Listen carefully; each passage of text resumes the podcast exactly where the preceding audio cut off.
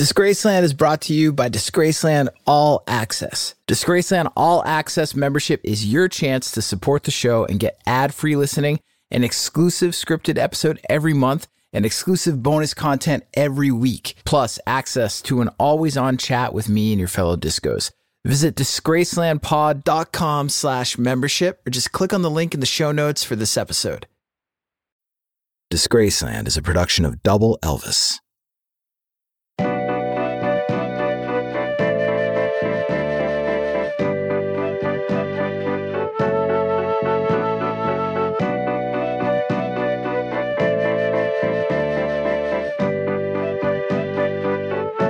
Tupac Shakur, his background, his beginning days as an artist, and the story of his fight to survive the streets he came up on and the career he knew he was destined for is so complex that two episodes were needed to properly tell this story. If you're just getting hip to this now, I suggest you hit pause and go back to the last episode of Disgraceland, part one of the Tupac Shakur story.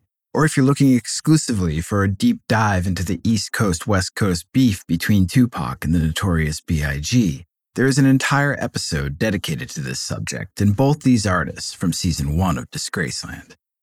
We get into their famous rivalry in this episode, but we also explore Tupac's time in prison, how it affected him, his time with Death Row Records, and the potential he had as an actor. We also, of course, get into the great music Tupac made, specifically while signed to Death Row. Great music. Unlike that music I played for you at the top of the show. That wasn't great music. That was a preset loop from my Mellotron called Mellow Cosby Sweater MK2. I played you that loop because I can't afford the rights to Fantasy by Mariah Carey. And why would I play you that specific slice of whistle register cheese could I afford it? Because that was the number one song in America on October 12, 1995. And that was the day Suge Knight sprung Tupac Shakur from prison, forever changing the course of hip hop in the young rapper's life. On this episode, an aborted prison sentence exported East Coast G Funk in Tupac Shakur. I'm Jake Brennan, and this is Disgraceland.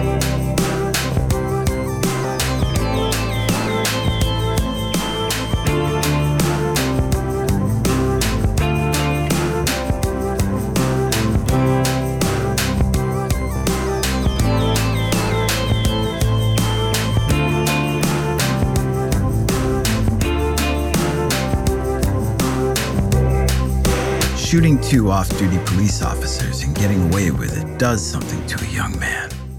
The cops were racist, and the cops were crooked, and the justice system saw right through them. Tupac got off. The cops were drunk and carrying weapons stolen from the precinct evidence locker. The case was fucked. And Tupac felt not only vindicated, he felt invincible. At least that's what he told her. At least that's what she remembered. It was so long ago, in such a crazy time, and who could really remember anyway? Memories have a way of taking their own shape after a while, a way of fitting whatever narrative makes most sense in the present. In the present, 2014, was a much different reality than 1993. The playlist found its way to Janet Jackson's Miss You Much. She hated herself for liking it because she hated Janet. Their rivalry on and off the charts was intense, but in the end, Janet was no match because she had no equals. Not on the charts, not on record, not on the screen, not in bed. Except when it came to her husband. He was her equal. He could go toe to toe with her, round for round. It's in part why she loved him so much. He was as big a personality and talent as she was, and he was creatively and emotionally mature enough to know better than to compete with her which is why she was genuinely proud of him tonight. A Kennedy Center honor for him, the thug turned Academy Award winner turned philanthropist turned renowned artist celebrated by the likes of President Barack Obama, no less. Janet Jackson could kiss her ass, and Quincy Jones, too, for that matter. The first rapper to receive a Kennedy Center honor for his tremendous lifetime contribution to American arts. She'd be lying if she said she didn't secretly take some of the credit. She was his lucky star. After all, it was her idea for him to give up music and focus solely on acting. when they'd hooked back up, he was a mess. At the top of his game musically, but in debt and enslaved by his record contract. A contract held by a ruthless street thug. But now, she couldn't help but laugh at the course of events that led to this moment. It was funny, she thought, how life can turn on a dime. One different move and the future consequences can be monumental, life changing, without you knowing it in the moment, even. All of this his career, his influence, his wealth, the Kennedy Center honor none of it likely would have come to be had she not paid him a visit in prison back in 95. And she almost never made the trip. At the time, their relationship was just a rumor. There was no internet back then, at least not like there is now. The tabloids and paparazzi were vicious, sure, but the cult of celebrity wasn't the industry it has become in the age of social media. Today, there would have been no way to keep the relationship secret, and thus, likely, no way for her to visit him. But she figured it was worth the risk. She knew she loved him. She knew she wanted to spend the rest of her life with him, but she also knew that if their celebrity couple status was made public, that the pressure of it all would destroy the relationship.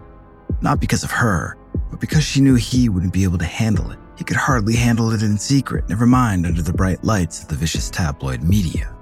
So they arranged for her to make the visit to Dannemora, upstate New York, Clinton Correction Center. He was serving his sentence for sexual assault, a one and a half to four and a half year sentence depending on behavior. The conditions were awful rats, trash everywhere, disgusting food, racist guards, racist skinheads, gangs, sexual predators. He retreated into himself to pass the time. 23 hours a day in solitary. He read Maya Angelou, Sun Tzu, Sid Field's book on how to write screenplays. He wrote one himself entitled Live to Tell. She couldn't help but think that her influence had a little something to do with that. She put the ugly trial behind her and tried to think about the man she knew. It was hard for her to imagine him doing what he was accused of doing sexually assaulting a young woman along with two others, sodomizing her against her will in a midtown hotel. He was convicted, sure, but as he exclaimed outside the courtroom, there was no evidence, no semen, no signs of forced entry. It was as confusing to her as it was to his fans. She had to see him and sort it all out for herself. Word was, he was on the mend these days. His latest album had gone to number one while he was in jail, knocking off Bruce Springsteen. She was happy for him. What did she care? She already had a number one hit that year. He spent the last few weeks getting ready for her visit, working out, eating better. The guards were even excited. They spiffed the joint up let him take an extra shower that day. But when she arrived, she was treated like royalty. Well, as much of a royal treatment as a prison can provide. Their visit was brief but significant. She attempted to impart whatever wisdom she had at her disposal. She tried to plant a seed, show him a way toward a different kind of success after prison, the type of career and celebrity that she had. It was possible, she told him, but there were rules. They were ridiculous and hypocritical, sure, but not following them had consequences.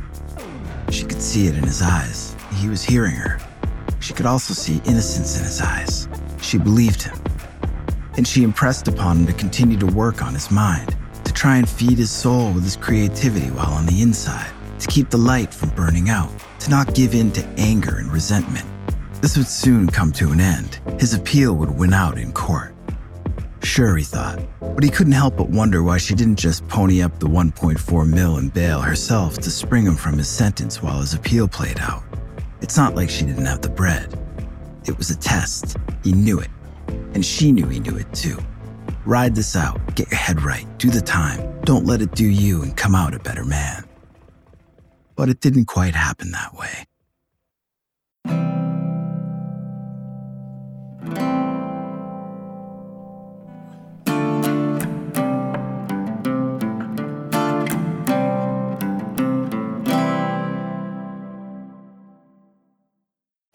Hey Discos, it's Jake here. Thank you so much for listening to Disgraceland. Your support truly means a lot to me, and it's because of you that my team and I are able to make this show. If you want more Disgraceland, if you want more regular interactions with me and the community of Disgraceland listeners, or if you simply want to listen to the show ad-free, go to disgracelandpod.com slash membership or just click on the link in the show notes for this episode. For just five bucks a month, you can listen to every episode of Disgraceland ad free. Plus, you'll get one brand new exclusive episode every month. You'll also get weekly unscripted bonus content, special audio collections, and early access to merch and events. There are two ways that you can support the show and become a member at disgracelandpod.com slash membership. You can sign up using Patreon and listen to the show ad-free on Apple, Spotify, and most other major podcast platforms. And Patreon members also get access to all the other perks of membership and an always-on chat where I'll be interacting with you and diving deeper into the world of Disgraceland. But maybe you're currently an Apple Podcast subscription listener and you want to just tap into all the bonus audio content and ad free listening that we're offering. We're also offering this membership as a premium channel on Apple Podcasts. However you choose to join, all you got to do is go to disgracelandpod.com slash membership. Support the show for just $5 a month, five bucks, or sign up for an annual plan and get two months free. Come join me and your fellow discos at Disgraceland All Access by visiting disgracelandpod.com slash membership. Tupac Shakur had the number one album in the country, Me Against the World, aptly titled as he was alone, in jail, and broke. Despite his fame and celebrity stature, he was currently at rock bottom, depressed. He missed his mother, Afeni Shakur, the once proud Black Panther who was now living a life of squalor and heavily addicted to crack cocaine. He missed his girlfriend, the pop star, who was living her celebrity life on the outside while he rotted away behind bars. He missed his old life, his boys, the parties, the girls, the shows, the feeling he got when he walked into a room, a studio, or a club, the feeling that he was somebody. In here, he was just another shipbird. His loneliness turned to anger. Anger at not only having to serve time for something he felt he did not do, but anger over the fact that he felt betrayed, betrayed by his friends. The shots came as soon as he entered the hallway at Quad Studios, five of them, from the pair of 9mm carried by the roughnecks shaking him down. They wanted his money and his jewels. Two shots to the head, two to the leg and groin, and one to the hand. The shooters split after running Tupac's jewels and his cash. He crawled into the hallway elevator, got a bloody finger on the button, and was lifted to the second floor studio. When the elevator doors opened, there was shock on the faces of his friends, rapper The Notorious B.I.G., and his producer slash mogul on the make, Sean Puff Daddy Combs. Why were they surprised to see him? They'd just buzzed him into the front door of the Times Square building to come upstairs to the previously scheduled recording session to guest on a new single by Little Shawn a rising star of Big and Puffy's label, Bad Boy Records. At the time, the November 30, 1994 shooting was too much to handle for Tupac. It came right in the middle of his trial for sexual assault. He survived the five gunshots, but had to be wheeled into court with fresh bullet wounds. The why of it all, the how, and the who. He didn't have the brain space with all that was going on to piece it together then. But now, behind bars, with all the time in the world to think, he'd figured it out. In a prison interview with Vibe magazine, Pac implied Biggie and Puff may have been involved in the attack, considering they were so shocked to see him, possibly shocked to see him alive, and not moving in to help even as he bled out in the studio waiting for an ambulance. The writer, who was familiar with Tupac, knew him from way back, would later remark that at the time of the interview, he no longer recognized him. He was a different person, far more aggressive, even angrier than his critics accused him of being. Prison changed him. He was broken, vulnerable. Something had to give, something had to change. Tupac was worried he wouldn't survive his sentence. And then he was saved from prison by death row. Suge Knight, the notorious Blood Street Gang affiliated record label boss, put up 1.4 million in bail to spring Tupac Shakur from jail while he awaited his appeal in exchange for shifting Tupac's Interscope Records contract over to Suge's Interscope imprint, Death Row Records. In addition to the 1.4 million, Suge pledged to manage Tupac and to finance his lifestyle, his legal defense, and to even buy his mother a house in exchange for Tupac Shakur's next three records. Tupac came out of prison swinging. He was indeed a very different man. Emboldened by Suge Knight's millions, in addition to his notorious street rep, Tupac dropped the gloves and, as a semi free man on the outside, immediately began spouting off at the media who he believed betrayed him by convicting him in the public eye before he was able to get a fair trial. He shouted down the authorities who he believed betrayed their promise to uphold the law at his personal expense, and he doubled down on his claim that his friends, Biggie Smalls and Puff Daddy, had betrayed him as well, claiming in no uncertain terms that they were behind the shooting at Quad Studios. Biggie's track, Who Shot Ya, even though it was recorded before the shooting, enraged Tupac, who was convinced it was a diss track aimed at him.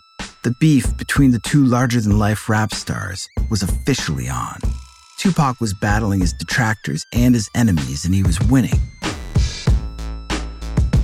His first piece of work with Death Row was the Dr. Dre produced California Love, a banger that went to number one on the charts and firmly established Tupac, an East Coast expat, as now being without a doubt property of the West Coast. Tupac's debut album with Death Row, All Eyez on Me, also hit number one. On the back of subsequent singles, another banger, How Do You Want It, and two of Amerikaz Most Wanted.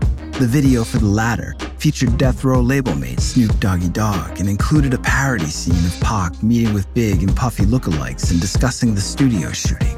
It further fueled the theory that they were involved. And then, in the summer of 1995, Tupac released Hit 'em Up, one of the most famous diss tracks ever, in which Pac talked shit about literally fucking Biggie's wife and made his accusations about the studio shooting clearer than ever, repeatedly calling out Biggie and Puff by name. Whatever the truth, the song drove in hard, driven by Tupac's bottomless rage over what had happened to him. The East Coast West Coast beef was in full flex, with Tupac Shakur smack dab in the eye of the storm, right alongside his former friend, the notorious B.I.G., and with the notoriously cunning and violent Suge Knight riding shotgun. We'll be right back after this word, word, word. The prosecuting attorney called Suge Knight a quote unquote one man crime wave. Suge wasn't worried. He'd beat the rap. The Bulldog prosecutor was going for a max sentence. Suge, it was alleged, had pistol whipped a couple of no talent rappers who were getting too big for their Jordans. But Suge only got probation. The prosecutor's daughter, an aspiring singer, got a $50,000 record contract. And the prosecutor got a new tenant to rent his beach house for 19 grand a month. Suge Knight. Death Row headquarters reflected the man who ran it. It was intimidating, painted blood red in homage of the LA street gang Suge Knight trucked with, the Bloods. Death Row was not an ordinary record label. There were the armed guards, mountainous men, gangbangers who patted you down upon entry. There was the list, the one at the front door that the guards checked your name against. If your name wasn't on it, then you couldn't enter with your gun. And there was the beatdown room, a single room located inside the office space that was specifically for beatdowns should you or anyone else cross a death row employee or artist during the course of doing business. And of course, there were the stories.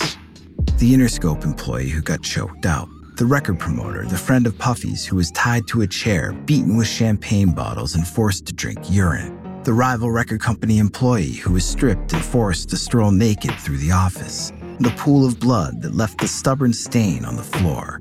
And of course, there was intimidation through the constant threat of violence. Word around the record industry was that Suge Knight's reputation was so vicious, so intimidating, that vendors hired by the label neglected to chase down the money owed to them. Which isn't to suggest that Suge Knight or Death Row were cheap. They were anything but. Suge Knight, the notorious Blood Street Gang affiliated record label boss, put up 1.4 million in bail to spring Tupac Shakur from jail while he awaited his appeal in exchange for shifting Tupac's Interscope Records contract over to Suge's Interscope imprint, Death Row Records. In addition to the 1.4 million, Suge pledged to manage Tupac and to finance his lifestyle, his legal defense, and to even buy his mother a house in exchange for Tupac Shakur's next three records. But when it came time to pay out the cash Tupac needed to settle the many legal suits filed against him, Death Row's attorney, the same entertainment attorney Tupac agreed to have represent him as part of his Death Row contract, Suge Knight's attorney, David Kenner, was notoriously slow in making payments. Regardless, after prison, Tupac Shakur's entire life was financed by Death Row Records. The label estimated Tupac owed them $4.9 million in return, but Death Row had generated $60 million in record sales off of Tupac records since his prison release. That left a balance of $55.1 million. Where was the money? Sure, Death Row, as financiers, producers, manufacturers, promoters, and distributors of those records, was entitled to its cut of the revenue, as was their parent company, Interscope Records. But where was the rest of it? And there was a rumor circulating that Suge Knight was in debt to the mafia. For what, the rumor didn't specify. And Suge's attorney publicly denied the rumor, along with most every other allegation against his client. But one thing was certain According to Tupac's other attorney, his criminal attorney, Charles Ogletree, Tupac was plotting his life after death row. He made inquiries to Warner Brothers Records. Legally, Tupac was now free to go his own way after delivering his third album to death row, his final obligation per his contract. But surviving after walking away from death row was a different story entirely. Tupac had another obligation to fulfill He'd promised he'd accompany Suge Knight to the Mike Tyson fight in Las Vegas. This time, the wounds are life-threatening, life-threatening. The uh, person, as you are already aware, who was the passenger in this vehicle is a known uh, rap performer by the name of Tupac Shakur. Tupac Shakur. Tupac Shakur. Tupac Shakur was riding in this black BMW.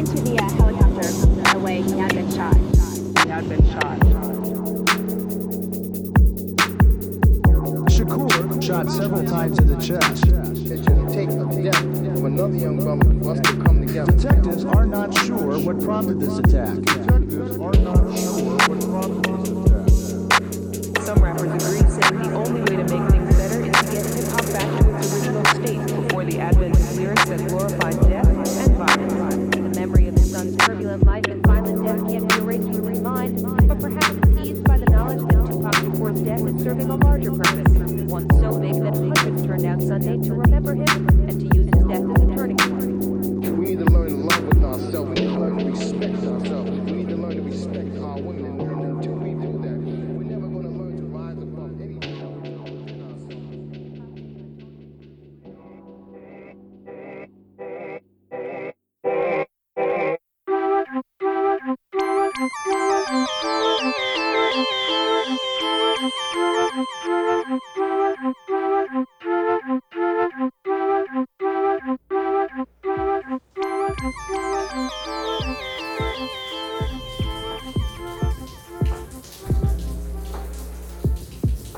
Steam from the shower was now infiltrating the rest of the hotel suite. Her husband had been in there for a while, taking his time. The playlist had ended. It was now 90s hip hop.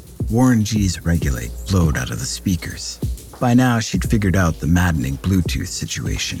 The track sounded so good. Say what you will about Death Row Records, they released some great music. And he brazenly walked out on it all. His debt, his contract, his master recordings, told his record label boss they could have him, use him to recoup whatever he owed, use him to enrich themselves off of his art for the rest of their lives for all he cared, do whatever they want with them. He was out. All he wanted was his freedom. No more looking over his shoulder, no more shootings. She convinced him to bet on himself and focus solely on acting, a world she herself never quite conquered like she did the world of music. First, he'd have to drop the thug life persona, work some supporting roles in a few big budget studio flicks, prove he could show up, put in work, be a professional. At the same time, bang out a couple of indie flicks, turn in stellar performances showcasing his deep acting chops, and prove to both up and coming and established directors alike that he still did indeed have the goods. His megawatt big screen charisma would take care of the rest. And it did. Soon, the choice roles started rolling in. Columbia Pictures came calling in the early 2000s when Will Smith backed out of Men in Black 2. Her husband stepped into the role of Agent J and injected a level of emotional resonance that took the entire franchise from being a rote popcorn blockbuster to a critically acclaimed special effects comedic drama that to this day, as far as movies go, is rivaled only by the Star Wars franchise in its modern day cultural influence. After starring opposite Tommy Lee Jones, who they both still counted as a dear friend, her husband took the lead role in Steven Spielberg's War of the Worlds. It was another critically acclaimed blockbuster. Her husband was now one of the few stars in the history of Hollywood whose studios could bank on for the highest grossing films that were as successful commercially as they were critically. As an acting talent, his reputation was approaching the likes of Marlon Brando, Julia Roberts, and Christian Bale. Rare air. In 2012, he starred in the title role of Django in Quentin Tarantino's Django Unchained.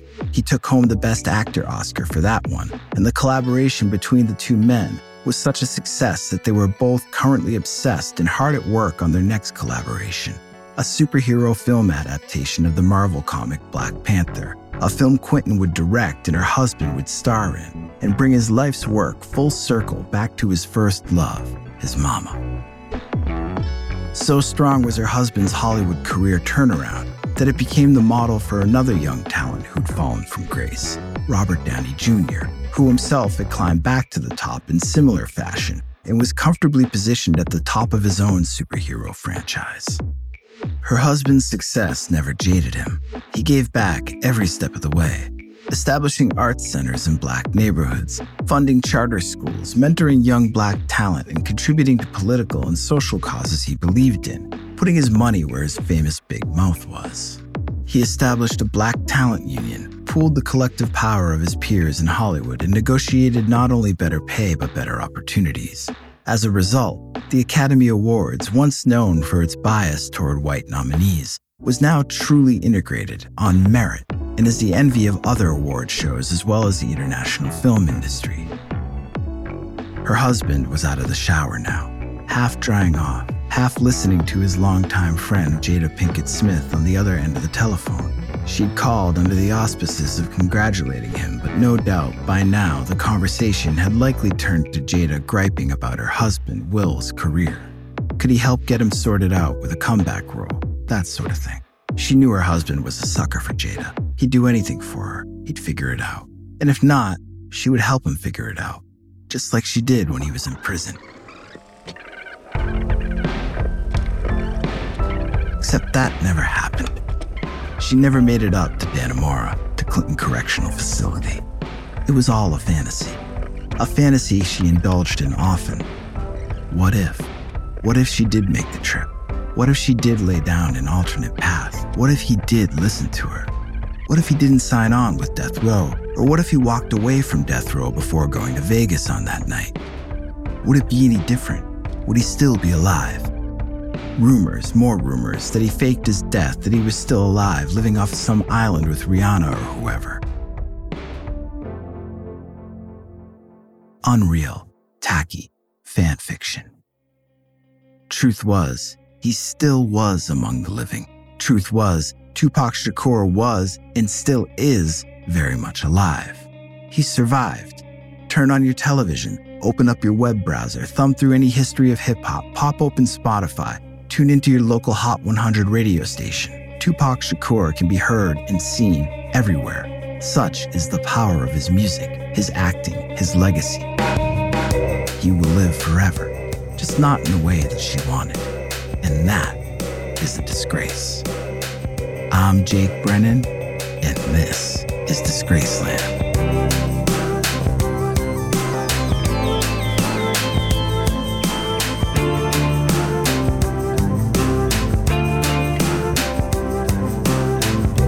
Disgraceland was created by yours truly and is produced in partnership with Double Elvis. Credits for this episode can be found on the show notes page at disgracelandpod.com. If you're listening as a Disgraceland All Access member, thank you for supporting the show. We really appreciate it. And if not, you can become a member right now by going to disgracelandpod.com slash membership. Members can listen to every episode of Disgraceland ad-free. Plus, you'll get one brand new exclusive episode every month. Weekly unscripted bonus episodes, special audio collections, and early access to merchandise and events. Visit disgracelandpod.com slash membership for details. Rate and review the show and follow us on Instagram, TikTok, Twitter, and Facebook at Disgraceland Pod and on YouTube at youtube.com slash at Disgraceland Pod. Rock a rolla.